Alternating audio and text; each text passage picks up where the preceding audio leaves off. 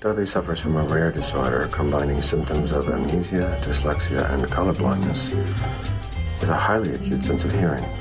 There is also evidence of. I'm not colorblind, am I? I'm afraid you are. This is Film Slob. Welcome to the show.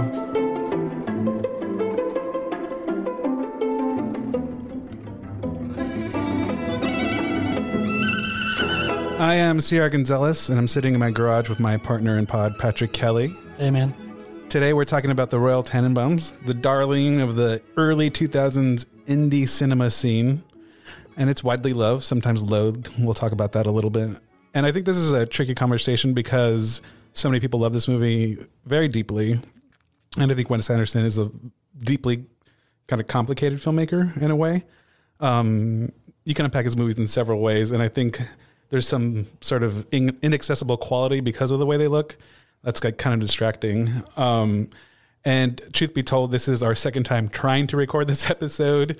Um, I think for a few reasons it was a difficult piece to attack, and I think it's because this is an ensemble piece, and this is the first time we've done an ensemble piece. But it's a movie that contains like so much detail and emotional depth that it's kind of hard to know how to approach it and rip into it. And I think Paris, Texas was an emotional movie, but so uh, like just one character. And yeah, yeah, yeah. You can definitely see how much it gets more complicated with uh, you know like this huge ensemble cast. And, yeah.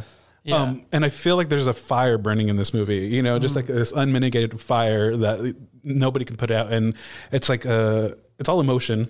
Yeah. And I think that it might feel awkward to kind of j- jump into it without feeling like we're being too like psychoanalytical. Yeah, you know, and like, and we're not qualified for that. no, a lot of movie, a lot of people love this movie, but a lot of people hate it. Right? It's like, yeah, it's like you people have strong opinions about Wes Anderson. It's like you yes. love him or you hate and, him. And that's like a phenomenon I didn't know about. I just thought he was universally loved. I mean, right. like, yeah, um, but the hate is surprising to me. The hate yeah. is surprising. I don't know if it's a recent thing or you know, uh, I feel like sometimes there's uh, there's trends and criticism stuff like that.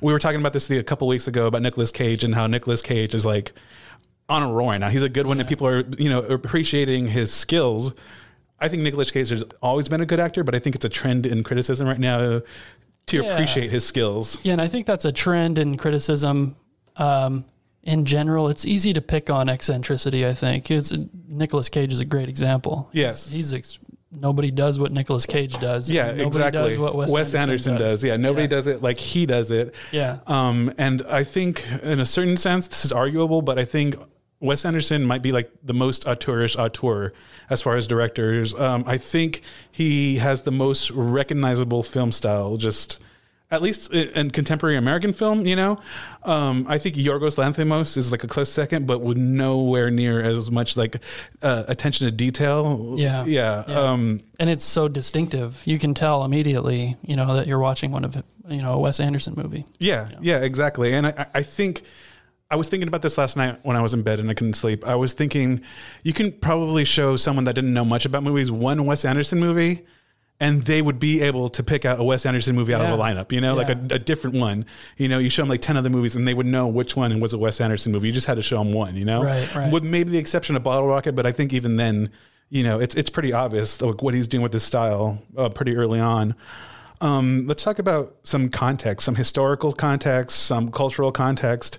And I think the obvious literal context for this movie is 9-11 because it came out two months after 9-11 but i don't want to talk about 9-11 again and i think i think we should be like allowed two like yeah. one 9-11 reference per season but uh, i think this movie also kind of it's it's not interested in anything outside its own reality um, I, I, think it's a very contained movie to what Wes Anderson is doing with it. And um, our first run through, we talked about like the timeless quality of his production detail and um, his his fascination with the themes that like Salinger was talking about in the 50s, mm. very specific to that time. So he kind of takes all these things that uh, J.D. Salinger is talking about in the 50s, he brings them into the modern day and puts them in a modern context.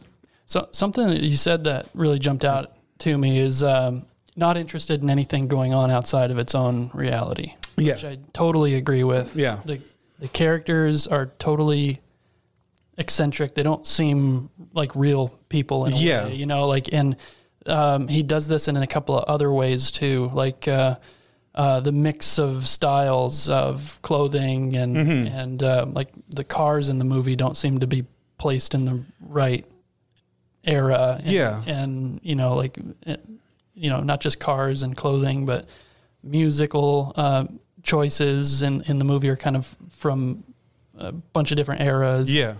um, it's it's all just an odd mix, and you don't know if like this is the the real world, and and the characters themselves are also kind of insulated Mm-hmm. from any kind of like outside world that we would be familiar with. Yeah, it's like it's very strange. I think it's a like a it's Wes Anderson's version of rebellion. He, like um, Salinger in his time was very interested in breaking out of like uh, societal expectations and norms, and like uh, this this rebellion against like repression and ideology. Because the fifties were just like this you know tight laced time, you know, where everything seemed so perfect. You get like these i- you know idealistic fifties style homes and families, and this is Wes Anderson's like like his J.D. Salinger, like he's breaking out of these norms. You know, this is like his rebellion. Yeah. There's something like a little disconnected about his style, and he's like pushing against it. He doesn't really care that it's the right place, the right time for this thing, or or or or, or I, I like to think of this style as a. um, I like to think of it as an aesthetic of disconnection or escapism, where his entire style is just like one step away from reality, but also it plays into the characters who are also very often in his movies one step disconnected from reality, usually because like uh, uh, you know emotional trauma of some Yeah, sort. Yeah. And and and the characters are very much involved with each other. Yeah. It's just that you don't see them interacting with any kind of like outside world. Um, but Yeah, it's- yeah. To, to to your point about rebellion, like yeah, I would agree with that. Like he's uh like Anderson's like defiantly his own style. Like Yeah. he's like breaking out of uh, a lot of a lot of norms.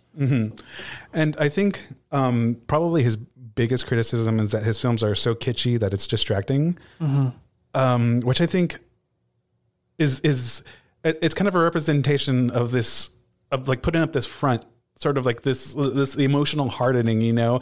Like kind of like putting putting on a fake face and and it, it might seem like distraction but um, all these small details are divulging character. Yeah. um, and and and Salinger does the same thing, and there's there's um a lot of similarities, especially in Franny and Zooey, like uh, especially about detail. And there's two scenes specifically in Franny and Zooey that remind me of all the detail that Wes Anderson puts into his movies. And there's one where Wes um, Salinger is describing the character Zooey's um, like medicine cabinet and his restroom, and he's describing all these little things that he has, like down to the the, the brand, you know, and um, Yeah. there- That same meticulousness. yeah, there's yeah, there's a meticulousness and uh, but you get like a you get a, a taste of what these characters need, what the what they desire, you know, maybe like things they were into at one point, things they're not into anymore. Like and it, like it's a little ridiculous um but it, it's also you get to know the characters better. It brings you closer to the characters. And there's also another scene where they describe a living room and it's very much like a living room you would see in a Wes Anderson movie. Um, you know, just this like antique furniture, this piano that always stays open, he makes a point. Um, a certain kind of couch, you know, it's lined with books. Yeah. Um, right. Yeah, it's very Wes Anderson. And oh, I, and that's uh, that's the description of uh, Royal's hotel room in the beginning, right? Exactly. He's got the encyclopedias and the law journals, but like even more than that, he's got row and row and row of hundreds of uh, like uh, mystery novels. you know? Exactly. And this exact thing is Yeah. going on in Salinger books. And Franny and Zooey is about a family of geniuses, much like the Tenenbaums called the Glass family, who are going through this emotional turmoil because the oldest sibling, uh, Seymour, killed himself. And this shadow of Seymour, who was like the genius of the family, like they're a family of geniuses, but he was like the smartest one. And he had such an influence on his younger, younger brothers and sisters. And they're kind of like trying to navigate these emotions that they're feeling because he's gone and uh, like this residue that he left because he left all his books and stuff and so they dig through all these things and they're going through like the same thing that he was going through you know they're having these emotional problems they're looking for salvation through buddhism and it's because he left all this information for them Yeah. you know like a treasure trove of like who this man was so they're kind of navigating his character through all his possessions which you know you do a lot in a wes anderson movie and i think the most like in, in that conversation about kitsch and like the criticism, I think you people would say that Wes Anderson chooses substance, I mean style over substance. But I think for Wes Anderson, style is substance. Yeah, because yeah, and, and and it's um, it's not like they're not substantial like his movies, you know. Like, Yeah. and especially, um, and for me, in my opinion, I feel it's like he starts he starts to find it with Rushmore, and then the Royal Tenenbaums is where he's really yeah, full strike. His, yeah, his full like emotional punch. Yeah, yeah. Yeah. That's still his most emotional movie, I believe. Um, there's also the context of a certain kind of movie that was happening in the 90s, and it's about angsty bourgeois characters. Um, the movies of Whit Stillman, the movies of Noah Baumbach. But um, those movies are about like bourgeois characters who are angsty about their lives and they seem unsatisfied. And the comedy comes from like, well, if if these people who are well off can enjoy their lives, like what chance do I have? Um, it kind of reeks of privilege, but that's like the comedy that's in these movies. Um, Wes Anderson is kind of using the skeleton of these movies, but he's breaking all the conventions. Um, these people like pontificate, you know, they're they're they're using like this highfalutin language, and Wes Anderson's characters don't do that. Yeah. yeah, especially in the Royal Tenenbaums, it's kind of silly, and and that also makes them out of place in this world. You know, they are a family of geniuses, but they don't they don't they're not very verbose. Yeah, yeah, and I mean, you as as adults, they there's no evidence of genius really in any of them, right? I mean, Yeah. they're just kind of normal people. Yeah. other than them existing in this strange little bubble. that Yeah, in. yeah. If you if you knew them outside the context of, of this film, you would you wouldn't think they were geniuses. right. Yeah.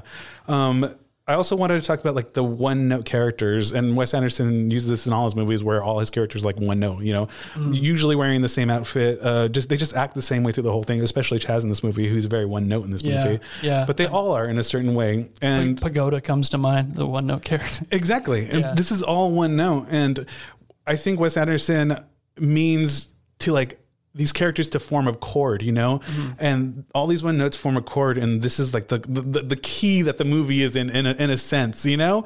And and, and that, that might sound abstract, but I think all these different one notes definitely create a, a very like solid tone in a Wes Anderson movie. Yeah, Yeah.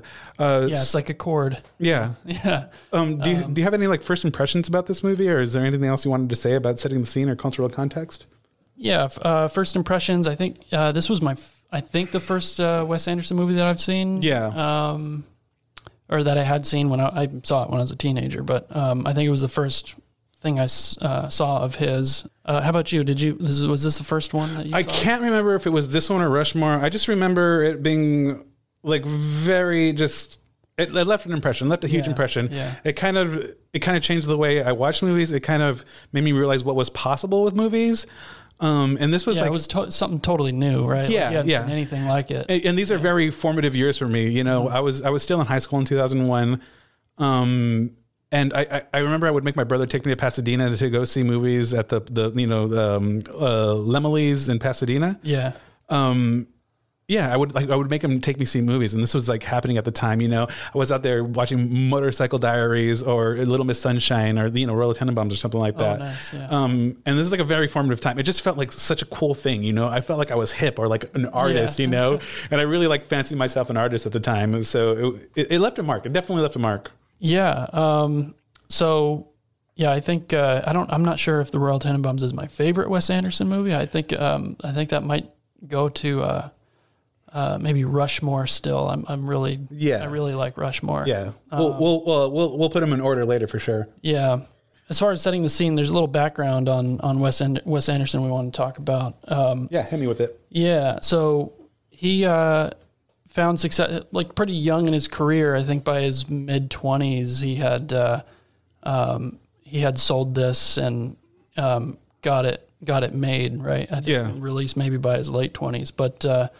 He went to University of Texas at Austin. Uh, he was a philosophy uh, philosophy major there, and um, that's where he met Owen Wilson. He was in a playwriting class with him, um, and they uh, they weren't actually like friends in that class. They didn't talk to each other in that class or anything. It was like a small class. Um, uh, they never talked to each other, and uh, but I think uh, I saw this in an interview that um, Anderson liked Owen Wilson's style because he would like just brazenly read a newspaper uh, like while the professor was talking in this very small class of like only nine people or something Yeah. um, but uh, they ran into each other uh, sometime after that class and uh, um, became friends. They started. They found a mutual in- interest in, in books and movies, and um, they uh, became roommates. Yeah. And uh, that I think in that apartment they co-wrote Bottle Rocket. Nice. Um, and uh, uh, you know, like when when I first saw uh, the Royal Tenenbaums, I had probably already seen a bunch of Owen Wilson movies where he was like the lead in these like buddy cop movies and yeah. you know, big Hollywood like comedies. Um, so he had like made it already by the time. Yeah, he was really Royal popular. Tenenbaums. Yeah, I was super into his style, especially Zoolander. Yeah, I think that came out the same year. Yeah. Yeah. Um, so he kind of like as I think as soon as like Bottle Rocket took off, then Owen Wilson took off too. Mm-hmm. Um, and I didn't know this, but Owen Wilson co-wrote um, Bottle Rocket, Rushmore, and the Royal Tenenbaums with uh, I was yeah. Wes Anderson. I was thinking that newspaper thing is very Max Fisher and Rushmore. Yeah, Yeah. yeah. I think I think uh, Anderson and and uh, Wilson both put a lot of themselves into Max Fisher. Yeah. Um, but uh, Have you ever seen Shanghai Noon? Shanghai Noon With uh, Jackie Chan? I think so. Oh my god, I used to love that movie. He didn't say I like your moves in that, one. or is that Starsky and Oh, Hutch? that's Starsky and Hutch. I like your moves. I like your style. Um, yeah, Shanghai Noon is a classic for me. So when uh, Owen and Wes wrote Bottle Rocket, it, um, they they made it as a short film, Mm-hmm. um, and uh, I think it was Owen Wilson's older brother Yeah. who also appears in the Royal Tenenbaums, and Yeah. he's uh, he's a, a bigger role in Bottle Yeah, Rocket. I think you can see it on YouTube. Maybe it's a black and white. Uh, it- yeah. yeah. it's very similar to the beginning of Bottle Rocket. he has some connections to the film industry, I guess. Mm-hmm. Um, and I think he was the conduit for getting Bottle Rocket into the industry a little bit and like getting getting it in front of eyes. Yeah. And, uh, um, LM Kit Carson took a liking to it, um, who is uh, you know connection to Paris, Texas. He was a producer and uh, co-wrote this, that screenplay with Sam Shepard. Yeah, Um, so I thought that was kind of cool that LM Kit Carson has a has a hand in in the early development of Wes Anderson. yeah. We seem to be like on this like string without even realizing it. yeah you know? weird connection. Yeah, there's a lot of like connective tissue between the movies we've been covering, and they all just seem so dissimilar on first Yeah. on first viewing. You know, um, can we talk about what this movie is about? yeah. Let's do it. Excellent. Um, I think, I mean, it's really obviously about Royal and the kind of character Royal is, and the effect that he has on his family. Yeah, And um, there's so many scenes where this idea gets compounded, and um, I want to play the first one. Have you told your children? More or less. And are they all right? It's hard to say. Who's your father? His name is Royal Tenenbaum. You told us he was already dead. Yeah, well, now he's really dying. Ready? Run it. I'm very sorry, Margot. That's okay. Not actually related anyway. True. I'd like to send a response, please. Yes, sir. Go ahead. Dear Mom, I received your message. I'm coming home as soon as possible. Who do I see about that?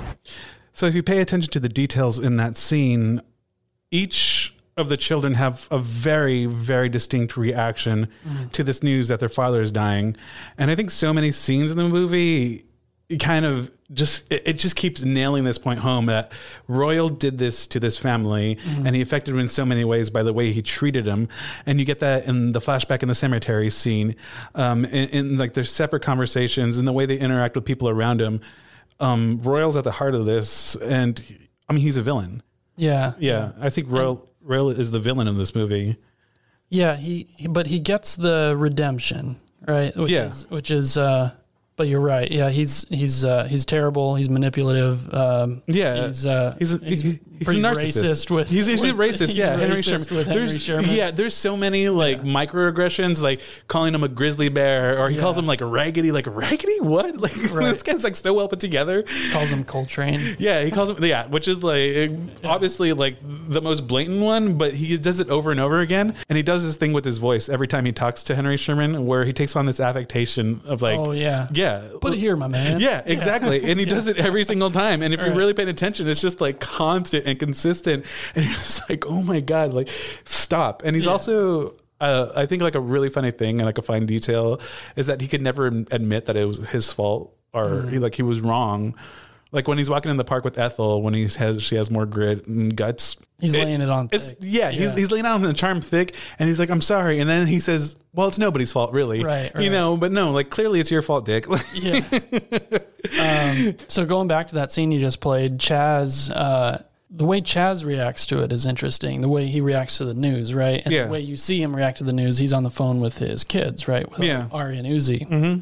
And um, how how does he react to that? It's it's a way it's in a way that's very similar to to Royal. Yeah, yeah. I mean, he's emotionally hardened, and he he he lies to his kids. Like he's like manipulative in the way, like yeah, maybe he might it might be for the like the what he sees as like the greater good of keeping Royal away from his kids, but he manip- manipulates them in like similar to a way that Royal manipulates Richie when he tells him, you know, I'm, I'm going to live. Richie, this illness, this closeness to death, uh, has had a profound effect on me. I feel like a, a different person. I really do. Dad, you were never dying. But I'm gonna live. Yeah, Yeah, yeah. Those those two uh, those two scenes are very very similar, and and uh, um, we had kind of talked about this Yeah. prior to recording, but it was I had never made the that connection really before. That Yeah. uh, Chas does the same kind of thing, and it's on the same exact topic. It's about Royal dying. Yeah. Uh, Ari and Uzi say, um, "I thought he was already dead," and Yeah. Chas doesn't acknowledge the lie. Yeah. He's just like, "Oh, now he's really dying." Yeah. Like you said, he just like, uh, he just like updates the truth. Yeah, Yeah. exactly. Which what Royal does. He like kind of finesses his way around the truth, um, in just such a way. So it's classic narcissism, you know, and uh, like I don't want to get too psychoanalytical about it, but if you know a narcissist, you know they they can never admit Right. that they're wrong, and they will like just finesse a situation in such a way so they're always the good guy, you know. And I think Royal very much sees himself as like the hero or the one who's being wronged. Um, when he talks about Henry, Henry Sherman, she's like, he's like, I didn't think I like, you know, even if I couldn't get you back, I just thought I can get rid of him, you know, Right. at least keep the status quo. get rid of Henry. Yeah, yeah, yeah. And and how does Richie respond to that news? He he's uh well r- he just wants to run right back and yeah, I they had have like, a very specific relationship, and I'm going to play this clip. What? You probably had another good two or three years of competitive play in you. Probably. I had a lot riding on that match, you know, financially and personally. Why'd you choke out there that day, Bummer? Mr. Gandhi leads 40-15. That's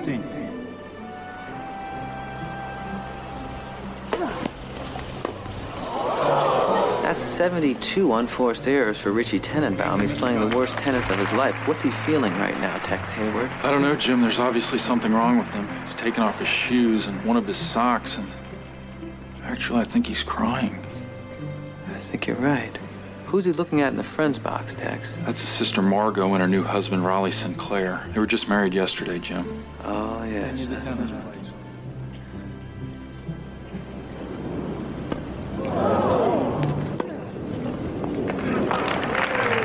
I've never seen anything like this.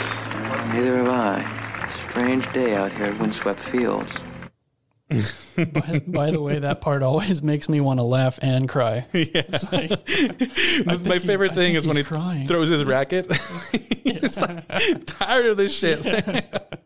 but Richie is the youngest, and he's like the most easily manipulated out of the 3 Mm-hmm. Um, and often he's he's framed with Uzi and Ari in a single frame.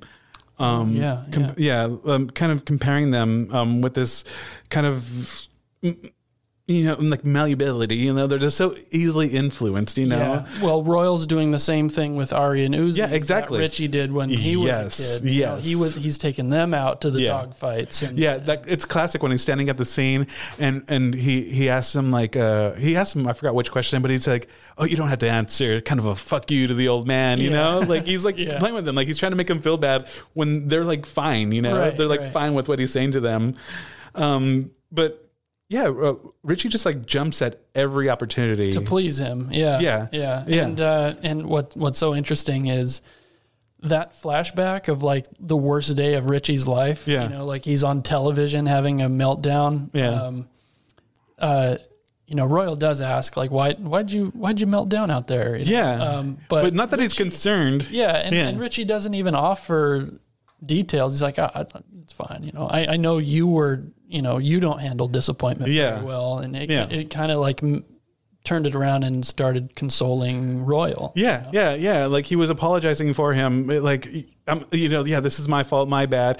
And I think it's like really fucking funny that had they like just any interest in their own children, they would have easily realized that Richie was in love with Margot. Like all these paintings all over, Yeah. you know, like Yeah. like he, he was breaking down on the day she got married. Like I think it was so obvious, and I think um they're they're kind of like playing with that, like how they're just like kind of uncaring, like with Ethel and Margot in the tub when she goes, "Well, so am I." She's like, "So are you? What you know?" Right. Like Yeah. they're just like a completely oblivious to like the needs of their children, which is something that happens in Franny and Zooey, where the parents just kind of they either don't take like uh the, the emotional plight of their children seriously, or they're just oblivious. Like the dad keeps on saying, like, "Oh, do you want a tangerine?" Like, like just have a tangerine, like a tangerine, like just like that's a thing in the book where it's just like stop talking about fucking tangerine. um, but um, I think Richie is like really just taking the brunt of of all this like abuse and um you know he, he he's obviously like driven just like to his like very limit. And that comes to a culmination in the suicide scene um which well listen. Wearing your clothes,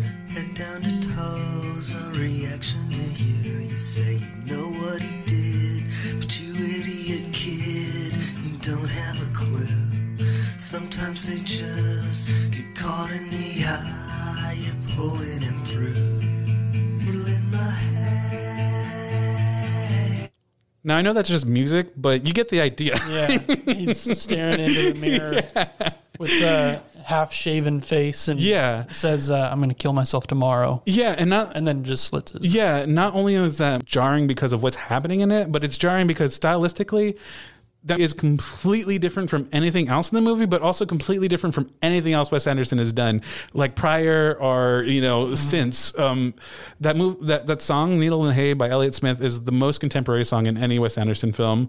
Um, it's an eerie fact that uh, Elliott Smith killed himself two years after this. You know, makes it more haunting. But like stylistically, like that blue hue is just like something that doesn't happen. I think it happens in Life Aquatic during the shootout where the, the screen goes like a red or something Oh like that. yeah, and you Yeah. is it- is that where uh, uh I think I'm thinking of a different scene where you zoom r- real close in on Bill Murray's face and you see his eyes. Oh, I no, think that's a different when- scene, I think yeah. that's when Esteban gets. Yeah, yeah, yeah. Um, But it's another moment like that, you know. Yeah. I, and I think this is um uh like the first time he's done something like this. I don't I can't remember anything like this in Rushmore or uh yeah, he he just doesn't go here anymore, which like gladly because this is fucking heavy, but it just works so well in the context of the mu- movie. And another thing is like the camera when Dudley walks into the like the camera's like very loose and handheld, you know, which is like it's so slight not- but fucking yeah. jarring in, Yeah. in the context of this whole film because Right, it's so because well controlled. Yeah, that's not what he does really. I mean, he, a lot of most of his shots are meticulously planned and Yeah. symmetrical, and Yeah. um, the the cut twos are like very. Uh, sorry, I hit the microphone there, Um, but the cut twos are very like controlled, right? Yeah. like at the at a at a very particular Yeah. and radius and like all that. And, and like you, you can't even stay with it for too long. Like you get that, go back to Dudley, Dudley screaming, there's no sound, and then immediately it's like a very symmetrical shot of them running Yeah. with Richie like on the gurney, like, like right. through the hospital. Yeah, and uh, and like the faces are kind of deadpan. Bill Bill Murray's got no, no expression on his face. stoic. Dudley's got no expression on his face, and they're just running him down the like the gurney on the down the hot down the aisle. Yeah, and Oh. you had points about Mordecai that we should talk about. Yeah, so I think uh, this scene is is interesting because it ties Mordecai into into um, everything with Richie's character. Yeah. Um, when Richie is staring into the mirror and saying, uh, I think it's, I can't remember if it's before or after he says he's going to kill himself tomorrow. Uh, there's a sequence of images that flash. You see Mordecai, you see um, Margot, you see Mordecai again, uh, you see Royal, you see Mordecai again. So it's like Mordecai, you know, in there flying. Yeah. Um, and uh, I think what that what that means to me is uh, Mordecai's a symbol for all of the uh, relationships that Richie has with uh, the people that are closest to him that are very flighty people that, Mm-hmm. that um, are, are not reliable in, in in many senses. Um, you know, Royal, Margot, Eli, uh, all these people that Richie kind of, you know, yearned to have strong relationships with. Yeah. They they're just kind of not there. Um, and uh, I think Mordecai ties into Richie's character in other ways as well. Um, uh, near the end of the movie, when he comments on the white feathers Mhm. and uh, how he, you know, you know, tells the the story. You know, I, I've I've heard that Rich trauma that they can, yeah, like like a person's hair can turn gray after they've gone through a Yeah. traumatic event. Maybe he went through something. Yeah. Um, you know, and I, I think that there, there's another layer of this too that that um, you know that that visual physical transformation with uh, Richie's look. You know, because he Mhm. had the long hair and the beard and the sweatband and the glasses. Yeah. very um, very signature look of his that he had. You know, not the beard since he was a kid, but like Mhm. even even when he was a kid, he wore that suit, the sweatband, and and all that. Um, I think uh, I think wardrobes. Um, we can come back to this a little bit later, but I think wardrobes play um, a huge like visual symbol in, yeah, in this movie. they definitely can't be ignored. Um, Yeah. um, but in, in Anderson movie, it's like the uniform for the character. Mhm. Um, but let's talk about Margot.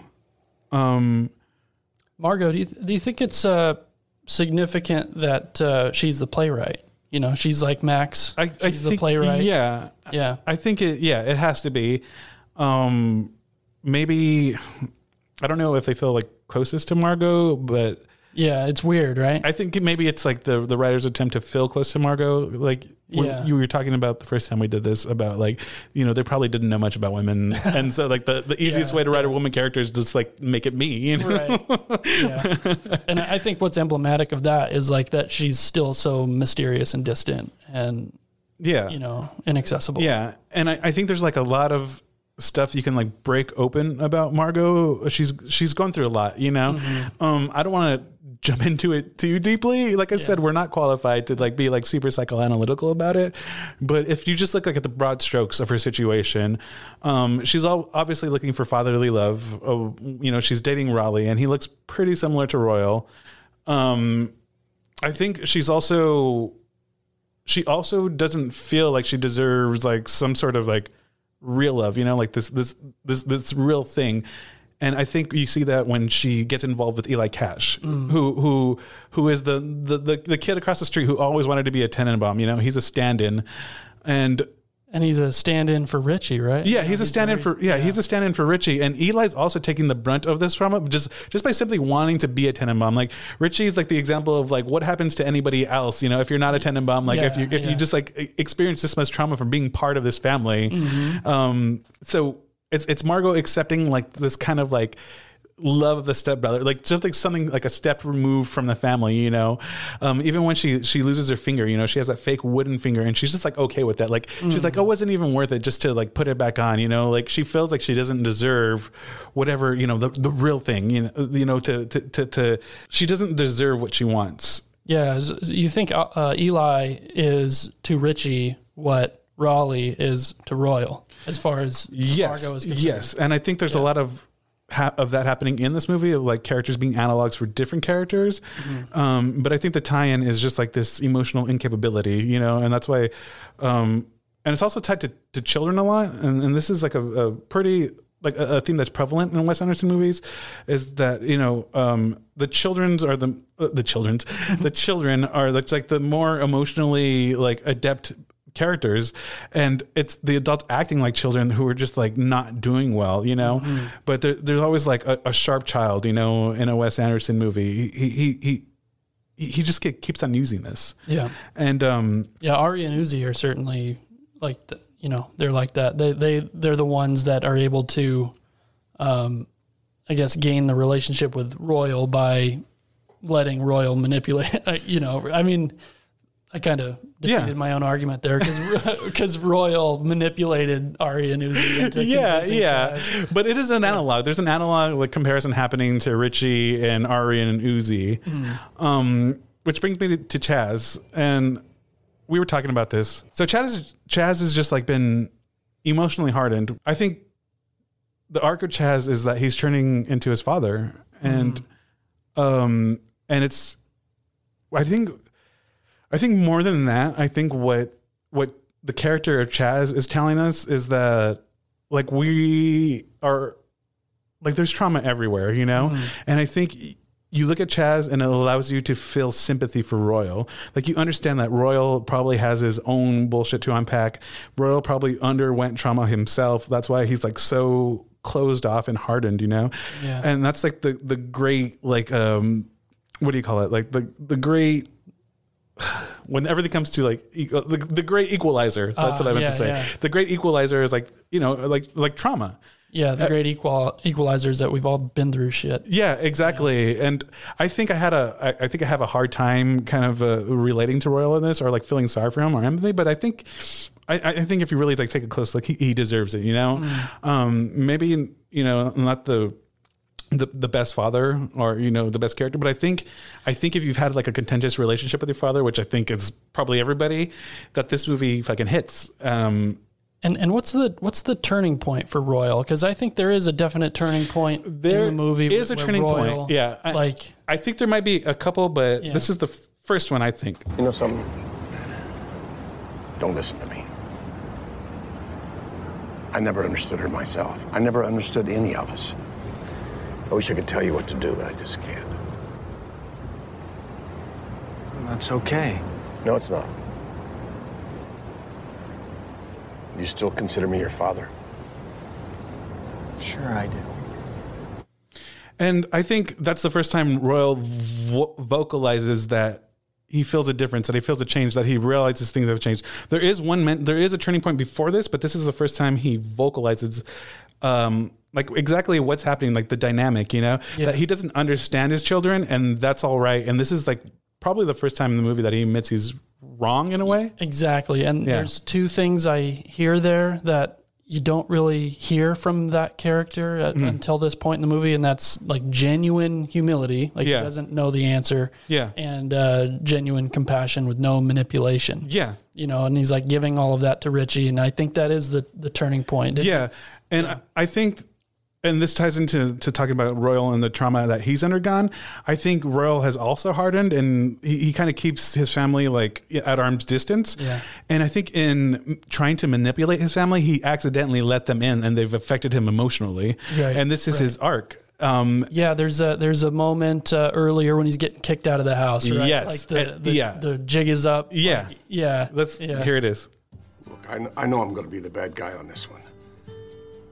But I just want to say the last six days have been the best six days of probably my whole life. Immediately after making this statement, Royal realized that it was true.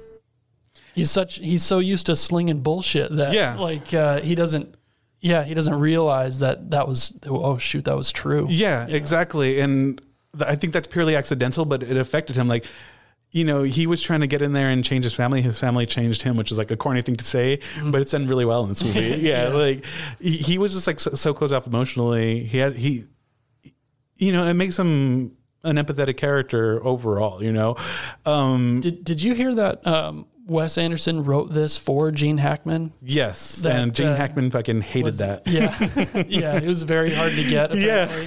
Um, and uh, he actually, Gene Hackman actually had to talk to his family before taking this role because he had he was like had a similar relationship dynamic with his kids. Yeah. and they would he thought that they would feel uncomfortable about him doing a role like that. yeah. Um, and so he was like, you know, Gene Hackman was like, he hates when people write for him because like he, he he's his his point of view is like you don't know who I am. Right. And Wes Anderson, I love this. If you watch the documentary that's in the Criterion specials, um, Wes Anderson was like, I'm not writing you. I'm writing that character, that I think you, you. can play. yeah, but it's like it's hitting a it's hitting a sore spot. Yeah. with him. like he is getting too close to home. Um, that's funny. Uh, and Alec, Alec, I just want to comment on Alec Baldwin's narration. Like he Mhm. was born to narrate this movie. Like you know. Oh so yeah, flawless. Yeah. Um, there is that point also when Royal Royal saves Uzi and Ari from being hit. You know, Mm. um, and I think to Chas like you saved like the last thing that I you know that I Yeah, love. yeah. and that's like a really big turning point for Chas. And he like he decided like I can't I can't be like I can't Yeah. be closed off to this. You know, you just did something really special for me, Mhm. and it, it kind of just like wraps this up like very neat, uh, like very neatly. I love them redoing that shot with Ari and Uzi and Royal at the garbage truck, but then Ch- you see Chas come out from the back. You know, Yeah, like that, like Yeah, he's, he's he's, joining happy. in on the front, all fucking chipper. Yeah, I love that. Um, and the line, um, "I had a hard year, Dad." Oh yeah, which is Gut like punch. a fucking gut punch. Yeah. I think that's the most powerful line in this movie. Mhm. And like I said about you know, I was talking about like contentious relationships with their father, and this just reminds me of this time. Um, it's probably no, no, this is a couple years later, but when I was twenty, I was well, I'd left my house sort- slash kicked out, and I didn't talk to my dad for like close to a year. It was like eight months. Just like it was just like rough. Like this is the first time I've been out of my house. I was really close with my little sister Stevie, who you know, um, and it was hard. It was just hard being away from my family and like. And al- although like I felt like I hated my dad at the time, like it was just hard to be away from there, you know? Yeah. And um I was dating this girl at the time and that ended really badly. It was like this really terrible night. Ended a night, all went down. It was like in a blaze of glory. And I I ended up in my car. My my clothes were lining the sidewalk. I was like in my car, like crying, mm. like I like I don't know what the fuck to do. So I decided to call my dad, and and like it was just like this voice, and he's like he was like asleep already. It was like three in the morning. He's like, "What's up?" And I was like, "Hey, dad," and he's like, "What's up?" I was like, "Can I come home?" And he's like, "Yeah." oh, that's great. yeah, and like I just I don't know, like it's just like that kind of moment, you know? It's very yeah. It's like uh, that story tells me that Chas probably had a hard time staying Yeah. so bitter toward toward his death. Yeah, you know, yeah. Even though like that's what was in him, like it probably hurt him to be that way too. Yeah. yeah. And I think uh the, the character of Royal kind of like fucks with me like like on a very personal level because like I, Mm. just, I just want to feel negatively toward him and like there's like this rebellious spirit where like oh no fuck parents but like he's a really relatable character you're like we're all assholes like and there's that line like uh, the son of a bitch line what is it can't somebody Oh yeah, yeah. One of the best lines in the movie. Yeah. What is it? Um, can't somebody be a shit their whole life and try to repair the damage? Yeah, exactly. and that is like so fucking human. Yeah. Like you can miss that one, you know, you can miss that line so easily. Mm-hmm. But that is like some really human shit that like, fuck, that is like realness. That is like fucking realness. Um, I would, I would want, I would, I would love to talk about what the wardrobes mean. I, I think, uh, yeah, let's do it. I think that like covers basically what the movie's about. I don't want to get too deep into that. So let's just like go on to like everything else. yeah. So wardrobes. Um, let's start with Richie. You know, like Yeah. the the sunglasses, suit, sweatbands, sweatbands. Um, uh, I'm gonna take one of his props in as as an example, the Bloody Mary. Like, uh, you you notice that? Yeah. He's, he's holding a Bloody Mary in a lot of scenes. There, there's even one where um, he's got Ari and Uzi on either side of him, and they're they're at the dinner table. And he's got a piece of chocolate cake and also a Bloody Mary next to him for some reason. Mhm. but also just really weird that he carries around uh, a pepper shaker to like spruce up his Bloody Mary. um, but uh, yeah, I wanted to just kind of touch again on the wardrobes that um, the the the radical change in in wardrobe I think is significant for a lot of characters in this movie. Mhm. Or you know, staying with Richie for a second, you know the the pivotal like suicide scene, um, shaving his hair off and and shaving you know shaving his beard off. Yeah. Um, I think that's that's significant, and and and Mordecai ties into that. Um, Margot, she's got that consistent like outfit from when she was a kid, like all through adulthood. The fur coat, the eyeshadow, the haircut, the uh, Lacoste dresses, and um, like that. That's just what what's really interesting to me though is Chas does not have that. Like like Richie and Margot, that they have the same like outfit when Mhm. they're, when they're kids and when they're adults. Yeah. like kind of symbolizing this. I don't know, kind of like arrested development. Yeah. And but Chas doesn't have that. You know, Mhm. like when he's a kid, he's wearing the suit and tie. Yeah. There is a flashback um, in the graveyard scene where he's suing Royal, and it's and it's Ben Stiller in the suit and tie Yeah. as an adult suing uh, Royal and getting him disbarred and all that. Yeah. Um, I think, like Richie with the like catastrophic traumatic event, Mhm. it could be his wife's death. Yeah. You know, it makes me wonder, like, does he put on the red tracksuit after his wife's death? Yeah. You know? And I think um I I forgot where I heard this, but there was a theory that like he, he uses that to like easily identify like his kids oh in yeah, find his kids in yeah, the crowd. like oh, there you are, your red tracksuit, like there they are, yeah, like as- Right. and like you know, plus like they're probably like the more simple explanation, like he's always ready to like run. Um, also, like he's probably denying who he was as a kid, and that's why he's not wearing the same thing. Yeah. Um, I think there's so many ways to read into that, but regardless of that, that might be my least favorite aspect of this movie is that one choice to have him in those in the red tracksuit. yeah, like it's it's like almost a little too kitschy, you know? Yeah, yeah. Like I think that's my one gripe with this movie. It's a very small one, and I think it works to a certain extent. And yeah, there's a character there, but it's like. th- as far as like criticisms about like his style being distracting, that is, That a, is a distracting. small detail in this movie that is distracting for me. especially at Royal's funeral where he's wearing him and Ari and Uzi are wearing Yeah, yeah, that's like really kitschy, really cutesy shit. Yeah. Um, and but uh, yeah, uh, so Eli Cash too. Um, Yeah. wearing the same like oh the yes. same exact Indian face paint yeah, when they're fighting with uh, BB guns Yeah. as kids. Yeah. he's wearing that same face paint face paint when he's about to crash into the car. Yeah. or crash crash the car into the side of the building. I, I love uh, this detail um, of when they're looking through Margot's like dossier or whatever. Mm. I don't know if that's the word for it. Um, Oh, I think it works. yeah, sure. um, that when they get to Eli's part, that he's not dressed like he is the rest of the movie. He's in Oh, a suit. yeah. He's in a suit on the subway, and, that he's gives glasses. and that gives you an idea that Eli just always he just like picks up things Mhm. and like just tries to be that thing, you know. Like this is like a phase. Like he, he's a guy who goes through like several phases. I think Eli is a really fascinating character. Eli's the guy that always wanted to be a Tenenbaum. Yeah, Right. but he's just like he does this, you know. He's like constantly searching for who he wants to be or, or who he needs to be, and I think um Do you think he goes off the deep end when he hooks up with Margot and it and and like it's I'm in, I'm a Tenenbaum now. yeah, And, I think like, it's something like that. goes- yeah, goes way off the deep end. Yeah, exactly. Yeah. and it drives him fucking nuts. Um, uh, the, just the details in the Eli scenes are fucking hilarious. Mm-hmm. Like his apart, like his apartment. Obviously, the paintings are like really fucking disturbing. But in the background, in the next room, he has like a whole grow going on of weed. Like there's Yeah. like weed plants in, in the next room. And and a detail that I did not pick up until we did this podcast. Yeah. Um, the mountain of porn. Yeah. In his apartment when uh, uh, Richie goes to confront him about um, the letter that you know um, he told Richie that, or no, he told Eli that he was in love with Margot through the letter. He goes to the apartment and Yeah. confronts him about it. Um, Eli goes to pour a drink in the next room, and in the foreground, there's this like huge stack Stack of porn. VHS Yeah. tapes. And I never noticed the mescaline scene. Yeah. Yeah, it's hilarious. Um, Eli is Eli might be my favorite character in this in, in this movie. I think Yeah. he's like funniest. Like I think he he might have all the best jokes, and I think Owen Wilson just has like this really innate sense of timing, and he he fucking hits it every time. I will watch any movie with like an Owen Wilson, and like. This is a terrible thing to bring up, but like like a testament to his power is like Owen Wilson tried to kill himself, and nobody Right. talks about that. Yeah.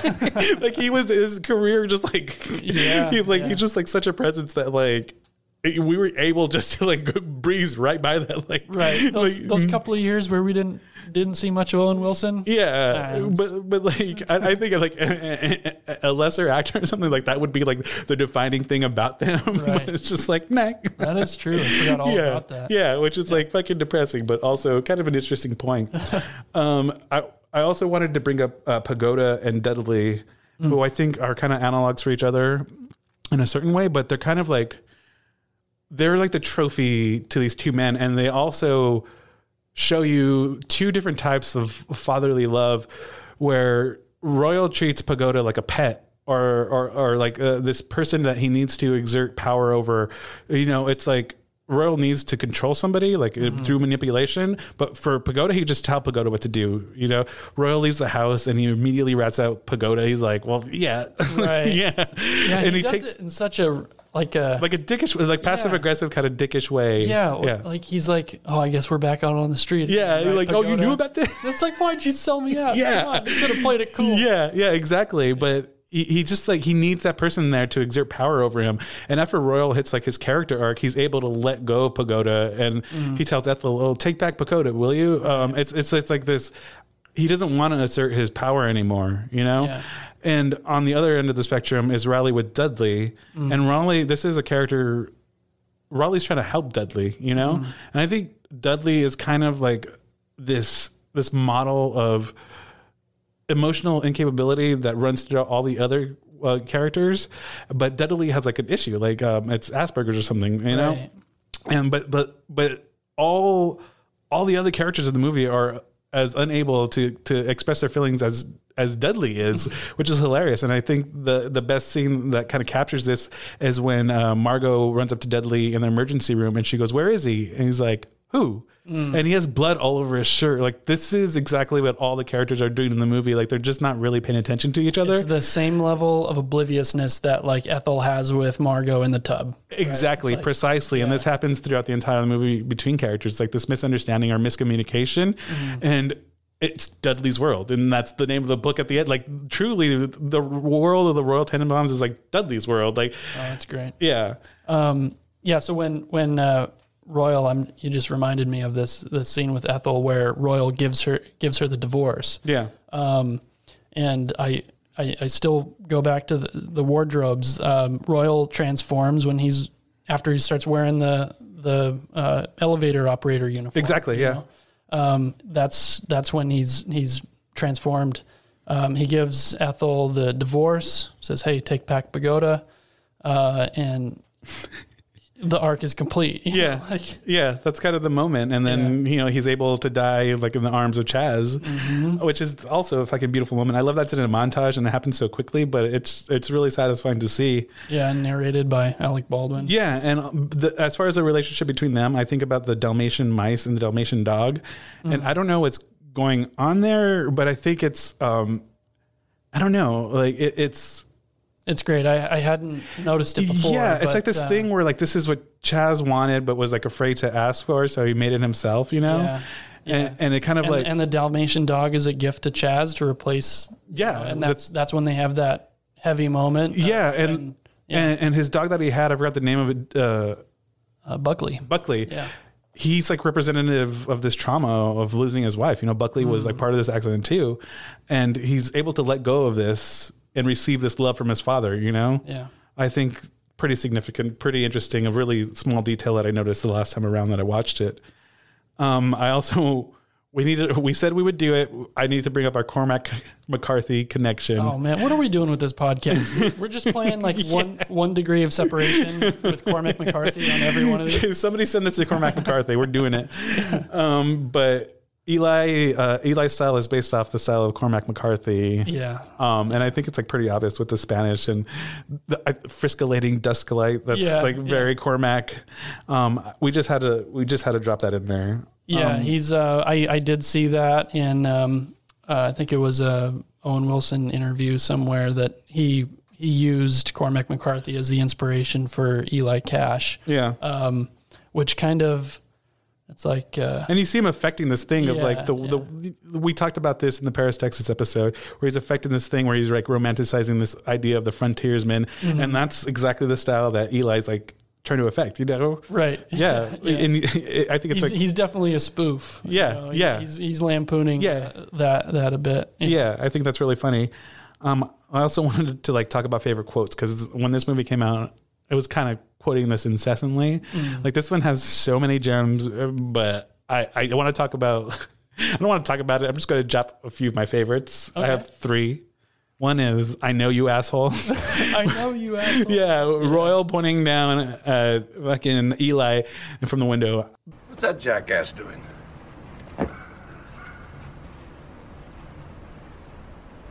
I know you, asshole!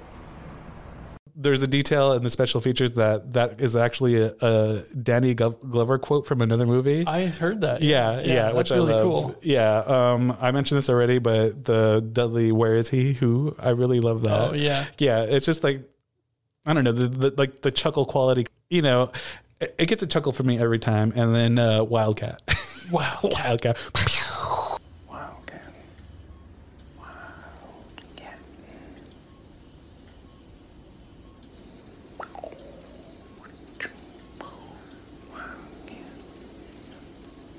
I'm gonna go. like I don't know how many times I've randomly dropped that into conversation when I was like spacing out. Like when somebody caught me spacing out, I'd just be like, Wildcat. um, yeah, going back to the Cormac McCarthy reference, um, there's a couple of things that are like obvious the the connection now that you know about it. Yeah. Um, him uh, reading from his novel, you know, the Spanish in there, uh, but also in that interview, um, the interviewer is like, "Wildcat, not a success. Why?" Uh, and uh, Eli Cash is like, well, it was kind of written in this obsolete vernacular, you know, which is Cormac McCarthy. Yeah, this dick. We talked about this, Yeah. pulling out like centuries old dead language and putting it in his book. That yeah, obviously a reference to Cormac. And I love the idea that Wes Anderson is just like fucking poking at Cormac, like this guy. You think he's ever seen this movie? I, I'd like to think so. Like I hope so, and I hope that he laughed at it, or at least hope he picked up on those details. We didn't get the lawyers involved. Um, let's do something that everyone's gonna hate, and let's rate some Wes Anderson movies. All right. Um, let's do top five.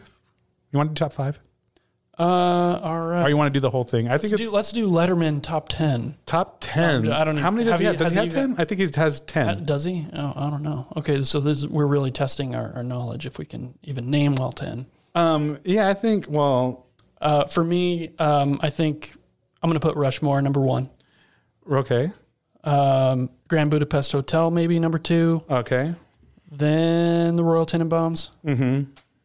I might put um, the Darjeeling Limited next. Mm. Life Aquatic with Steve Zissou. Yeah. that's number five. Zissou. Mhm. Um, maybe Isle of Dogs. Mm-hmm. I think I'm at six. We can do nine because I think French nine. Dispatch is his tenth. Okay. All right. What am I missing here? I, I don't want to place Bottle Rocket yet. I think there's probably. Okay, Moonrise Kingdom. Okay. Do that next. Am I at seven? I think I'm going to do Bottle Rocket next. and uh, what am I missing? Um, let's see. So there's Bottle Rocket, Rushmore, Tenenbaums, Life Aquatic, Darjeeling Limited, Fantastic Mr. Fox, Moonrise oh, Kingdom. I can't believe I missed Fantastic. Is that the one you missed? Fantastic Mr. Fox. Did you get Fox. Isle of Dogs too? I did, yeah. Oh, okay. Um, Mr. Fox would be up there for me. Mr. It- Fox is up there it for would me. Be middle, it would be middle of the pack. Maybe, Okay. maybe That one's right under Zissou. that one's fucking brilliant. Yeah. Yeah. Um, oddly enough, Life Aquatic used to be my favorite, but I think that was me being a little pretentious and being like, you just don't get it. Um, but I, I do like the movie, but on it, like the last time I watched it, I was pretty bored. I think if it was a half hour shorter, it would be a it would be yeah, yeah. Um, there's a couple things that don't work for me. Maybe we'll talk about it at some point. It'd be cool to talk about that movie because I think it's really interesting and also very emotional, but not in the same way that Tenenbaums is. But as far as rating them, um, I am going to put Grand Budapest first Nice. because I think Grand Budapest is his funniest movie, and I I don't think many people would agree with me that it's one of his better ones. I think I would. Well, I'm, Yeah. yeah. this is why we're doing this together. But I really want to hear what people think about this. Um, I don't think a lot of people would put it. Uh, yeah, slide into our DMs, guys. the- yeah, Let- I want let to us fucking know. hear about this. Yeah. and not in a contentious way. I'm not trying to find anybody. Maybe I am. Whatever. Um, okay, so I'm gonna say Grand Budapest. I'm gonna say Darjeeling Limited. Nice. You put that way up there. I love that I love it. Yeah. Yeah. I'm gonna say Fantastic Mr. Fox. Um, Royal Tenenbaums. Um, what else? Where are we at? Have you said Rushmore yet? I have not said Rushmore. Oh my gosh. Royal Tenenbaums, then Rushmore. Um, Isle of Dogs. Moonrise Kingdom. Um, and then Bottle Rocket. Okay. I think that's my rating. Yeah. We agree that Bottle Rocket deserves to be down at the Yeah, yeah, but I think it's the same thing as I said with like the Coens. It's just like his their least good. I can still watch Bottle Rocket, um, and and enjoy it. I can probably watch it probably several times. I would, and um, I especially like that there's a like a you know like. A, a, a brown woman in it like, Uh, represent like I love that that's included in there. I think Wes Anderson like uh, often gets criticized for being too white, which yes, but also you know he does other things. Um, I I think that covers it. I I do want to talk just like briefly. The last thing we'll do is like talk about just like the iconic scenes and like the things that really stick out. Yeah. And- any any uh yeah anything anything that sticks out that we haven't Mm, mentioned? To me, the most iconic scene in this movie is Margot stepping off the Green Line bus. Oh yeah, with the uh these days. The, yeah, the Nico song. Can you think of anything more iconic in this movie than that? No. Okay. I, I, anytime I hear that song, it's like I. That's what happens in my mind. Exactly, and that song. off the bus. That, I'm not gonna lie, that was the first time I, that song had entered my life, and it's been in my life ever since. Me too. By the way, like I get or like I started watching his movies as a teenager, and Yeah. that, that you know, famously, that's when you start to, you know, like make your bonds with music as, as a teen, right? And Yeah. Like a lot of music was introduced to me. Very formative, yeah. Movies, Yeah. yeah. Wes Anderson really did it for me. I mean, And and this soundtrack in this movie, you know, you've got like lots of British British yeah, invasion. it's fucking great. You got the Beatles, the Ramones, you got the Rolling Stones. Yeah. Um, and compiled with everything that happened in Rushmore as far as music goes, like Yeah. that's already like just like a fucking wealth of music that you can just break into. Yeah. I think Wes Anderson has been just a huge influence, my personal taste. Um, I, I, I love when people talk about him. I love people's takes on his movies. Mhm. I, I, I just love the conversation surrounding Wes Anderson. Yeah. And- yeah, as, as yeah, and as far as like um, other stuff that stu- uh, sticks out that we haven't mentioned, we didn't talk a whole lot about Bill Murray. I think um, so. Bill Bill Murray, I think, financed or helped finance Rushmore, and it was like you know he was the main Mhm. like, uh, counterpart to Max Fisher in that movie. Yeah. and um, I, I think it's like one of the first times that he plays a, a role of that type that you know that's very against his his typical um, like role that he plays. That's probably true. Um, yeah, I mean, especially from the early days when he was doing like mostly comedy, like Caddyshack and stuff. Yeah, that yeah, that is Did- very true. But like, when did when did uh, Lost in Translation come out? Um, early two thousands. Some yeah, it's got to be right. 2003. So it's after this. So yeah, this is probably one of the first things he did against type. Um, um, yeah, I mean, I don't, I don't know what more to say about him than you know the Deadly Connection stuff. Like, obviously, it's a great performance, really fucking funny character. Um, my, I think my favorite thing he does in this is when he said, "Well, I could just die," and Oh, then he yeah. picks up like the cracker and he's like, Puts doesn't even he can't even get it to his mouth. He puts it back down. I really, I, I love that. I love that little moment. Like he's like, he just like loses like uh, eh, eh, all his will. Like his will to live just like is drained from him that moment. He like can't even get food in his mouth, and he puts it back down. and it's hilarious. Yeah, it's really funny. He's just like devastated throughout this movie. He, he's like so despondent, especially like even in the emergency room, which is like another, I mean, classic scene about Oh, the suicide letter. Well, was it dark? Um, like that should go down in the like greatest mic drops of history, where he's like, "Can I have a cigarette and a light?" Au revoir. Yeah, yeah, so good. Yeah, that stood out to me too. He him is awkwardly holding the cigarette like between. He doesn't, his, he doesn't know which end to suck from. it's like between all his fingers. I love that shit. Um, but yeah, man, we did it. Nice. We fucking Yeah. did it. That is our conversation on the Royal Tenenbaums. I'm so happy we got to talk about Wes Anderson. I fucking love this movie. Bunch of people love this movie. Can't wait to hear people's opinions, people's Mhm. complaints. People Tell are, us what we got wrong. yeah. I mean, there's going to be thoughts. There's going to be thoughts about Yeah. this. People love this movie, and I think um, people are going to want to listen to this because people love this movie so much. So, thank you for listening. We'll see you next time. What'd you say? Hmm? What? I didn't say anything. When? Right now? I'm sorry, don't listen to me. I'm on mescaline. I've been spaced out all day. Did you say you're on mescaline? I did indeed. Very much so. That was our conversation about the Royal Tenenbaums. Thanks for listening. That was a lot more difficult than it sounded. Thanks. The voices you heard today was myself, Sierra Gonzalez, and my dear friend Patrick Kelly.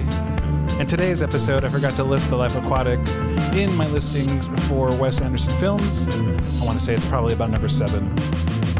Nobody cares. Follow us on Instagram. Just type in at Film Slobbery. That's F I L M S L O B B E R Y, and we'll be around. Please subscribe and rate us on our show page wherever you listen. Feel free to share encouragement or disappointment, show suggestions, tell us what to do next. We'd love to hear it. Next week, we're talking about Rachel getting married. What you're listening to now is a track called That's What's Up, recorded for the show by Randy Flores. Go ahead and enjoy that. We'll see you next time.